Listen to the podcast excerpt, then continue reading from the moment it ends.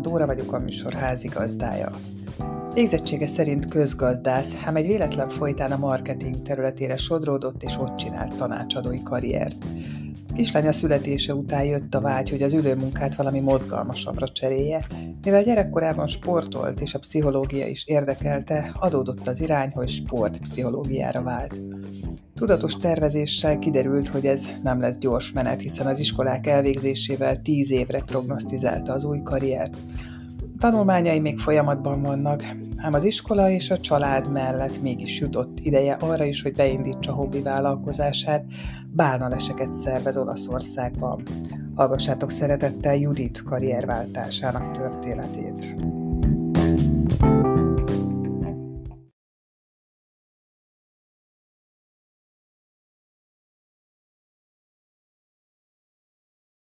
Sándor Judit vagyok, sportolókkal foglalkozom főállásban, mentaltréner vagyok, és emellett a nagy szerelmem az az, hogy van egy hobbi vállalkozásom, ami bálnalesekkel foglalkozik Olaszországban. Ugye karrierváltás kapcsán beszélgetünk, úgyhogy az első kérdésem az, hogy mi az eredeti szakmád? Közgazdász vagyok. Közgazdászként dolgoztál, mielőtt váltottál? Igen, igen, közgazdász vagyok. Eredetileg a, a specialitás, ami, amit végeztem, az a Public Relations, PR szak irány, még a jó nevű külkereskedelmi főiskolán, mi az én időmben egy ilyen elit iskolának számított, csupa diplomata évfolyamtársam volt, tehát a diplomatáknak a gyerekei, és ott szereztem egy ilyen diplomát, és aztán utána dolgoztam a PR szakmában három évig, és utána pedig a marketingben 13 évig. Hogy érezted magad ebben a munkában, ebben a szakmában? Mennyire volt sikeres a karriered? Hogy érzed? Abszolút sikeres volt. A PR szakmában is sikeresnek éreztem magam. Az, hogy ott a váltás az nem PR szakirányon ment tovább, hanem marketing irányba, az egy teljesen véletlen dolog volt, az nem, nem volt tudatos. Kis ügynökségnél dolgoztam, és szerettem volna váltani, és több ajánlatom is volt, és az, hogy végül egy kis magyar KKV-nál kötöttem ki, az, az egy kicsit a szerencsének is volt köszönhető, de aztán nem bántam meg, mert nagyon jól éreztem magam.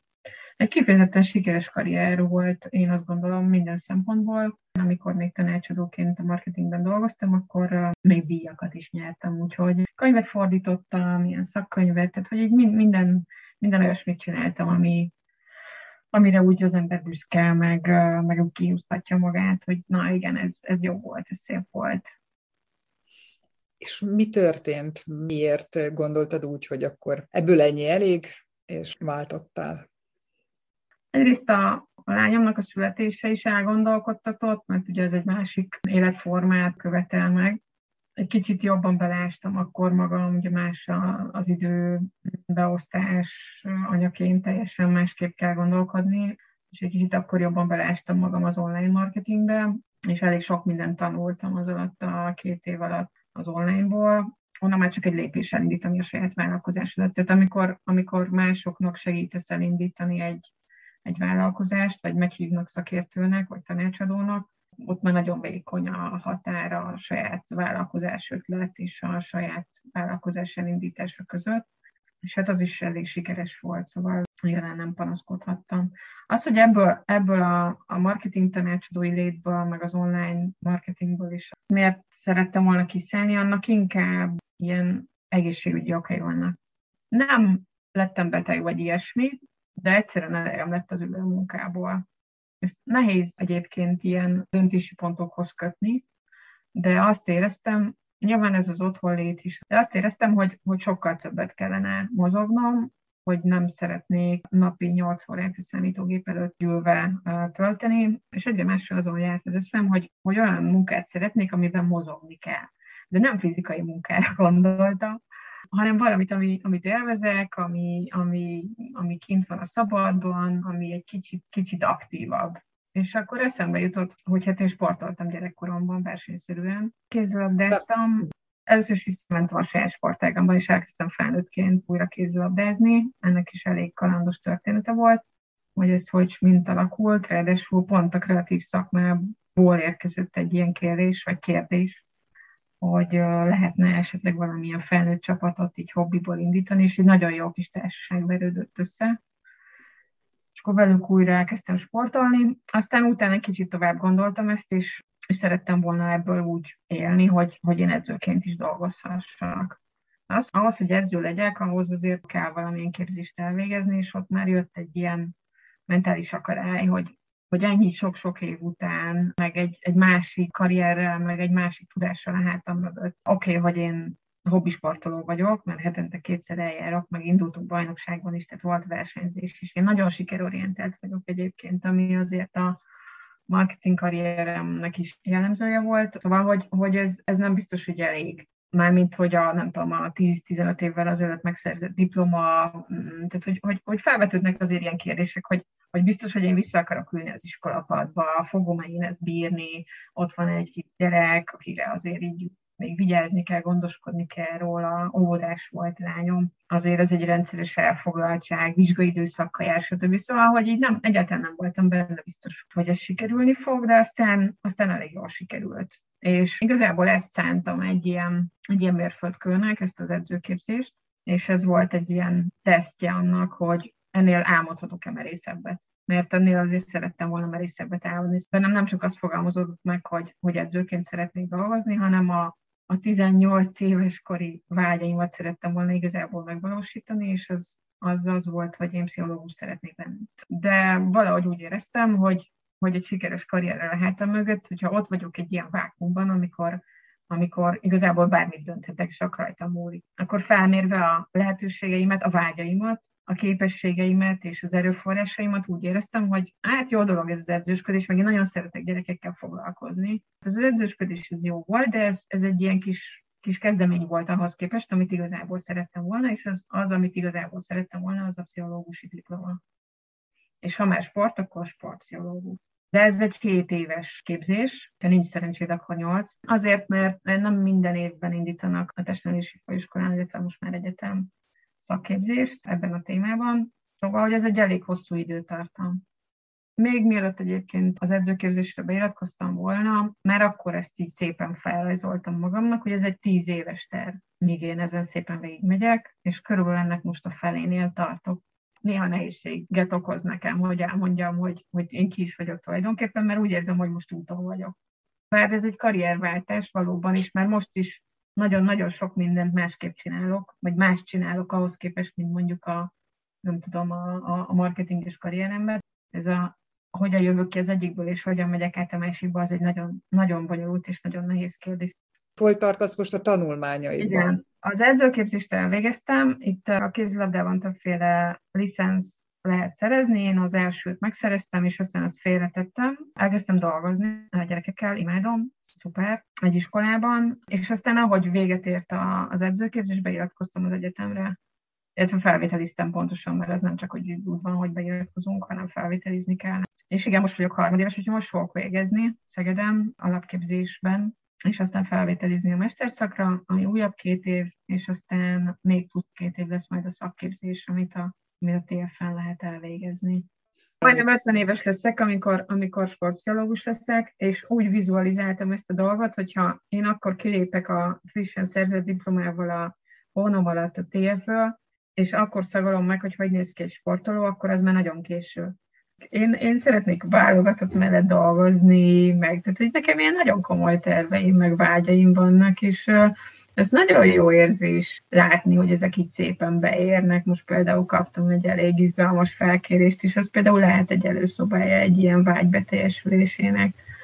Nekem az a tapasztalatom az eddig életemből is egyébként, hogy, hogy amit így nagyon-nagyon szerettem volna, az úgy valahogy mindig meg is valósult.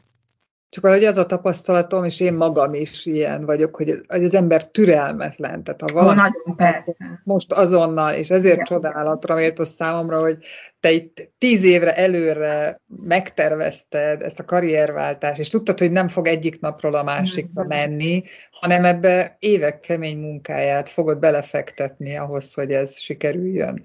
A kérdésem az, hogy a családod, a közvetlen környezeted mennyire támogat téged hogyan tudnak ebben támogatni? Nagyon jó kérdés, pont erre akartam rákanyarodni egyébként, hogy, hogy azt gondolom, hogy amúgy nélkülük ez nem, nem megvalósítható, vagy nem lenne megvalósítható. Ugyanakkor azért azt is el, hogy mondjam, hogy viszonylag kevesen hittek ennek a dolognak a sikerében. Vagy egyáltalán az, hogy ez, ez idáig mondjuk eljut, hogy lesz egy alapdiplomám mondjuk májusban. Azért szerintem az nem általános, bár be kell valljam, hogy elég sok nálam jóval idősebb évfolyamtársam van az egyetemen, szóval nem én vagyok a, a rangidős egyáltalán, hogy ez nem annyira ritka, de mégis mondjuk az én családomban nem nagyon fordult ilyesmi elő, hogy valaki 40 valahány évesen felvételire készüljön. És amikor a férjem elvitte a felvételi vizsgát megírni, ami egyébként nem is elsőre sikerült, hanem csak másodikra. Szóval nem adták ezt ingyen, és amikor bementem megírni a felvételit, akkor az emelt szintű érettségit, ami felvételnek minősült, akkor azért voltak mögöttem ilyen őszhajú bácsikák ott a teremben, és a férjem megkérdezte, hogy biztos, hogy jó helyre jövök?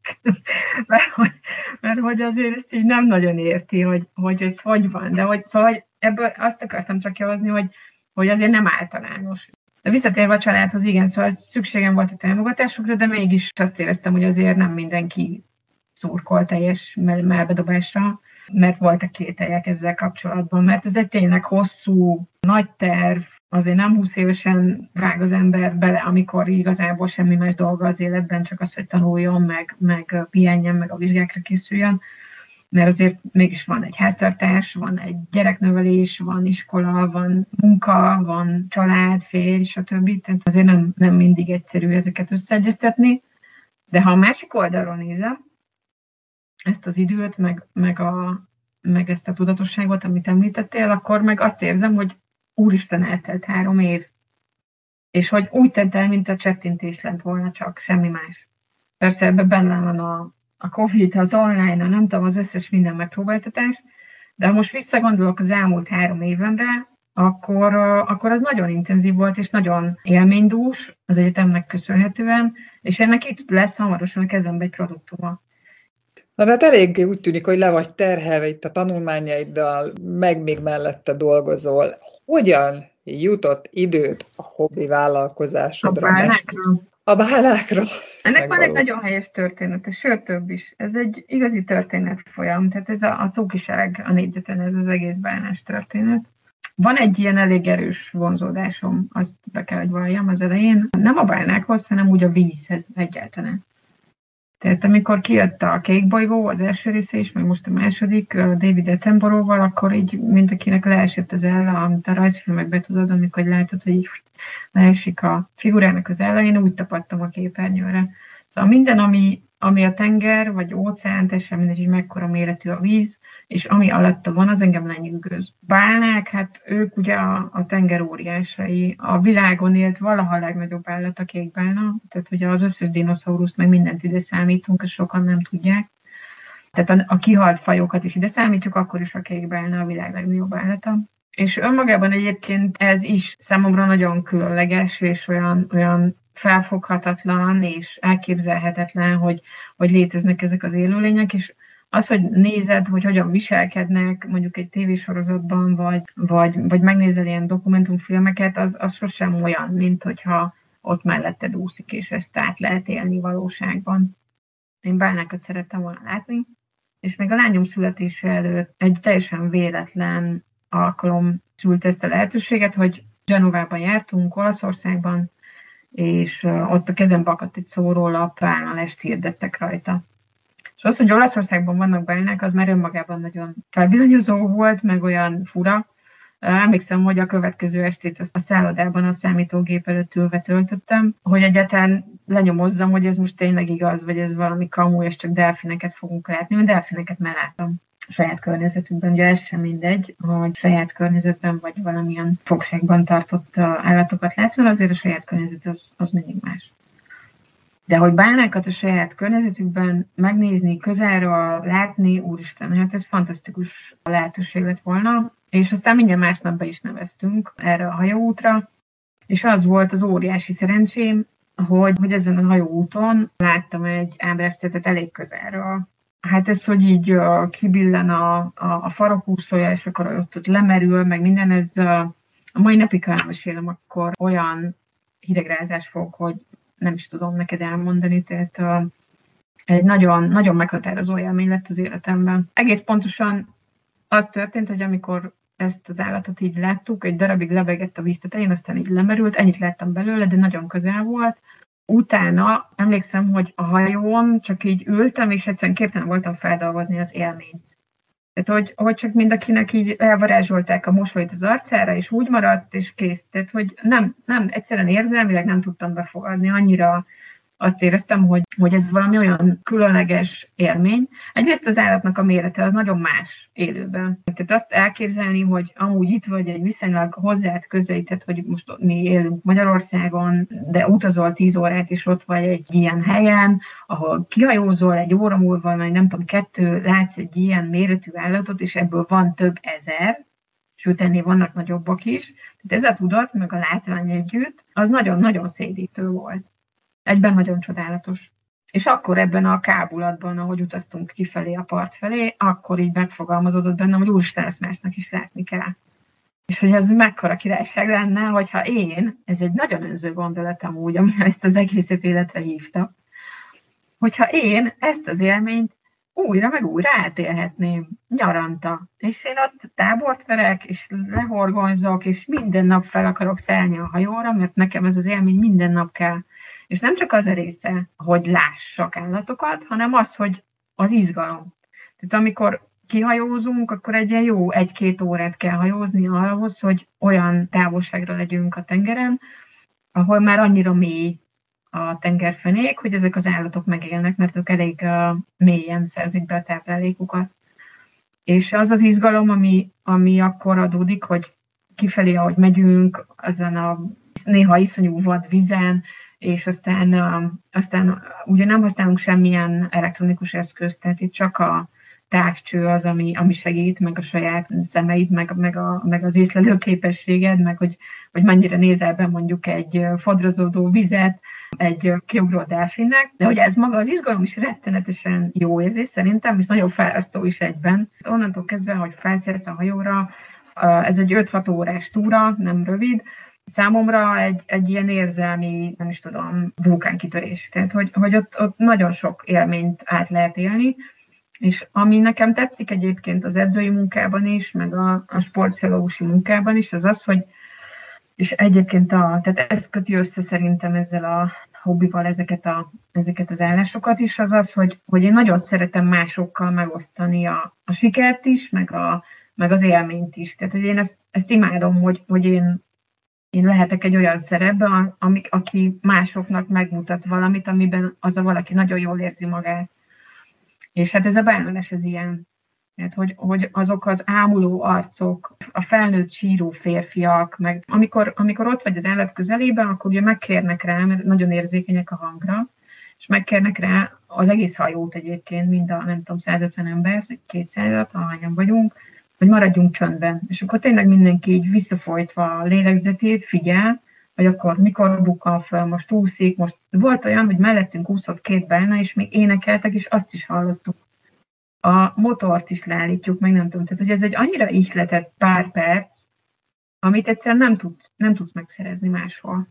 És ezt szerettem volna én akkor, tíz évvel ezelőtt minden, minden nyáron szeretném átélni, és ha lehet, akkor egymás után többször. Részben a, az élményt, hogy láthatok ilyen állatokat, részben az izgulást, hogy most akkor sikerül vagy nem sikerül, és hát az a része is nagyon érdekelt, hogy én legyek az a valaki, aki ezt másoknak meg tudja mutatni.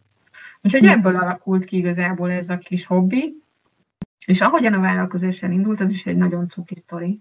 Egyrészt akkor már foglalkoztatott ez a gondolat, hogy akkor én most karrierváltás, más szeretnék, tanulni szeretnék, másik szakmát szeretnék, befér egy ilyen kis volt egy tervem arra, hogy hogyan fogjak ennek az egésznek hozzá, de volt bennem egy csomó bizonytalanság is. Tényleg az embereket oda invitálni, el fognak élni az én kedvemért. Ugye a marketing ilyen szempontból sokat segít, hogy az, az volt egy elképzelésem, hogy hogyan kell ezt az egészet felépíteni.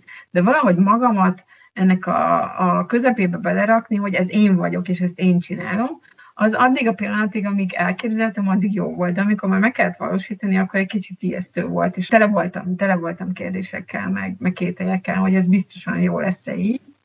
És én megkerestem egy ismerősömet, aki grafikus.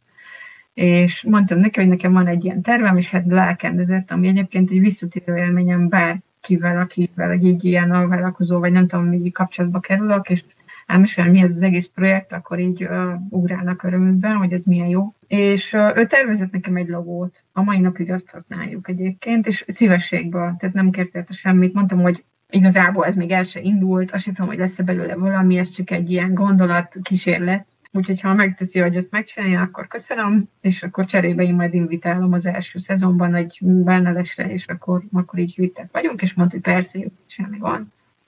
És egy nagyon cuki is logót rajzolt, a logónak lett egy utóélete, mert amíg tervezte ez a lány ezt a logót, mondta nekem, hogy ő úgy szokta a véleményeket a nagy közönségtől kikérni, hogy a Facebook oldalán ezt a logót, ezt, ezt így nyilvánossá teszi több verzióban, és akkor megkéri az ismerőseit, hogy véleményezzék, hogy melyik lenne a jobb, mert több verzió is volt. Ennek a logó megfuttatásnak lett egy olyan következménye, hogy az ő ismeretségi körében volt egy újságíró, aki pont ilyen karrierváltó nőket keresett. Igen, nem, de megjelent a cikk, és nem volt mögötte semmi. Tehát úgy jelent meg a cikk, hogy ez a gondolat, én elmondtam mindent, hogy én ki vagyok, mi vagyok, meg mit szeretnék, és igen, szóval megjelent ez a cikk, és kezded, hogy nem, tehát nem se weboldalon nem volt, se egy kooperációm a, a, az olaszokkal, csak épp, hogy elindult valami, hogy akkor itt kivel fogok együttműködni, de mivel megjelent ez a cikk, muszáj volt valamit csinálnom, hogy, hogy ez így nem maradjon így, mert azt már egy cikkinek éreztem, hogy, hogy ott van egy cikk, ott le van írva, amit lelkendeznek sokan, hogy ez milyen jó, de a cikk hozott érdeklődőket is egyébként? Igen, nagyon sokat. Igen, de ez mondom, valamikor tavasszal volt, és én nyáron mentem ki először a, az első ilyen felmérésre. Tehát, hogy így tényleg felmérni, hogy milyen szolgáltatók vannak, kikkel érdemes együttműködni az olaszok közül, hogy néz ki ez az egész, kipróbáltam többet, kiválasztottam azt, akivel, akivel szerettem volna együttműködni, tárgyalgattunk, meg nem tudom, tehát ez egy hosszú folyamat volt, de a cikk az előbb született, és ezért muszáj volt gyorsan valamit kreálni, úgyhogy akkor így bedobtam egy ilyen Facebook oldalt, gyorsan lefoglaltam, és hát tömlöttek a, igen, az érdeklődők, és már a, ennek a próbaszezonnak a végén is már elég, elég nagy, tehát ilyen többezős létszámú volt ennek a, ennek a Facebook oldalnak. És akkor a következő év a, a 2019-es volt az első igazi szezon, közben ugye eltelt egy év, egy csomó minden mást is csináltunk, ugye nem csak a, nem csak a bánalás szezont a kismeretterjesztő előadások, egy nagyon jó pofa a gyerekeknek, szóval egy elég, elég széles palettát sikerült így megrajzolni. De hogy ez mindig is egy ilyen, egy ilyen hobbi projekt volt számomra, egy szerelem projekt nem is jó a hobbi szó szerintem, ez inkább szerelem. Nagyon ragaszkodom hozzá, nagyon kedves a szívemnek, de nem ebből élek. Tehát a kettő nem zárja ki egymást? Lehet ezt bírni idővel, energiával, hogyha ilyen széles közönséget vonz ez a program, ez az esemény? Igen, jó a kérdés, és foglalkoztatott is egyébként. Igazán, hogy most szembesültem azzal, hogy ez két kőkeményen időt és pénzt és energiát igénylő vállalkozás, ami azért eltérő ütemben fejlődik, és azt kell, hogy mondjam, hogy a bálnak sokkal előrébb járnak, mint a sportos vonal, de nem baj, jó ez most így. Valószínűleg egy kicsit fordulni fog a kocka, mondjuk egy év múlva, ha beszélgetünk, akkor lehet, hogy már nem, nem így lesz, de ez nem baj. Én nagyon élvezem azt, hogy, hogy nem csak egy dologgal foglalkozom az életemben, ez mindig így volt. Tehát én, én amikor 10 órát, meg 12 órát dolgoztam a, a munkahelyemen, akkor is még úgy éreztem, hogy kell nekem valami kihívás, és például ez a könyvfordítás, az is egy ilyen pályázati úton jött létre, és az is ilyen rettentő büszke voltam, mert még nem tudom, nem voltam csak 25 éves, és egyszerűen azt éreztem, hogy az agyamnak kell még valami, valami olyan más típusú kihívás, ami, ami úgy, úgy, úgy sikerélmény, büszkeséggel tölt el, nem a napi rutin, nem a napi munka, hanem valami különleges. Olyan nem fordulhat elő, hogy az ember lemegy Genovához, bebumlizik a partról, nem tudom, órákon keresztül a vízbe, és egy darab cettel nem találkozik. De, de, igen. Tehát ez, ez mindig előfordul ez a kérdés, és muszáj meg is válaszolni, és én őszintén el szoktam mondani, hogy sajnos nem nem lehet őket beetetni, ez nem olyan, mint a horgászat, hogy bedobáljuk a csalit, és akkor majd biztos oda jönnek. És hát elég szigorú szabályok vonatkoznak magára bálnalesre is, szóval, hogy azért megvan, hogy milyen közel lehet hozzá menni, mennyi ideig lehet őket zavarni, maga a keresés is végtelenül izgalmas, ahogy már mondtam, mert nem használunk semmilyen elektronikai eszközt. Csak arra tudunk hagyatkozni, amit a kapitány a sok-sok év alatt tapasztalatként felhalmozott, illetve hogy mennyire ügyesek a tengerbiológusok, akik a fedélzeten ülnek. Azért nem csak a, ezek a nagy testű bálnak, amit már említettem, ők számítanak cetfélének, hanem az a rengeteg delfin, meg hüvéféle csőrös cet, meg nem tudom, tehát van nyolc különböző cetféle ebben a természetvédelmi övezetben, vagy terület, ezen a természetvédelmi területen, amit úgy hívnak, hogy pelágosz. És ha véletlenül egyik fajtából se látunk semmit, akkor egy évig érvényes még a jegyed, és ingyen egy éven belül bármikor visszajöhetsz. Ez egyébként viszonylag ritka, azt hiszem kettőször volt ilyen összesen. Hányból? Hányszor voltál kint már körülbelül? Hát 50 felé közelítek szerintem. És mindig De... ugyanaz élmény, amikor meglátod a... Igen, igen. És mindig, és ezt most nyáron is egy ilyen iszonyú kurta és mini, és nem tudom, egy ilyen maradjunk életben táblával mentem ki képzeletben a, a kikötőbe, és annyira jól esett, amikor a kapitányt egy év után újra láttam, a 2020-ban nem voltunk a Covid miatt. És az, hogy ez az egész projekt életben marad, egyáltalán ennyi nehézség ellenére, az egy óriási dolog. Annyira jól esett, amikor a kapitány meglátott a kikötőbe, és leugrott a hajóra, és azt mondta, Jody, siamo vivi! Azt mondta, élünk, hát élünk, Jodi, tehát ennek kell örülni, hogy élünk, és itt vagyunk a kikötőben. Szóval igen, és én nem voltam sokszor, de akkor minden alkalommal el kellett, hogy mondjam a páromnak, hogy, hogy ezt nem tudod elképzelni, de én fellépek a hajóra, és ugyanazzal az izgalommal nézem ott a vizet, és mintha minden nap egy újabb fejezet lenne. Nem, nem is tudom neked elmondani. Sokszor egyébként nagyon erősen kellett koncentrálnom, hogy ne adjam ott a kedves vendégeket, mert hogy annyira a saját élményem bennek a fogja vagyok, és annyira jól éreztem magam, de néha azt éreztem, hogy oh, jaj, na de jó, nekem itt is, én nem akarok hazajönni, és nem akarok leszállni a hajóról, és végtelen, végtelen élvezem, végtelen.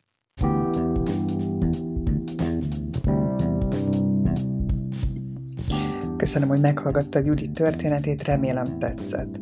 Új rész jövő vasárnap, tarts velem akkor is!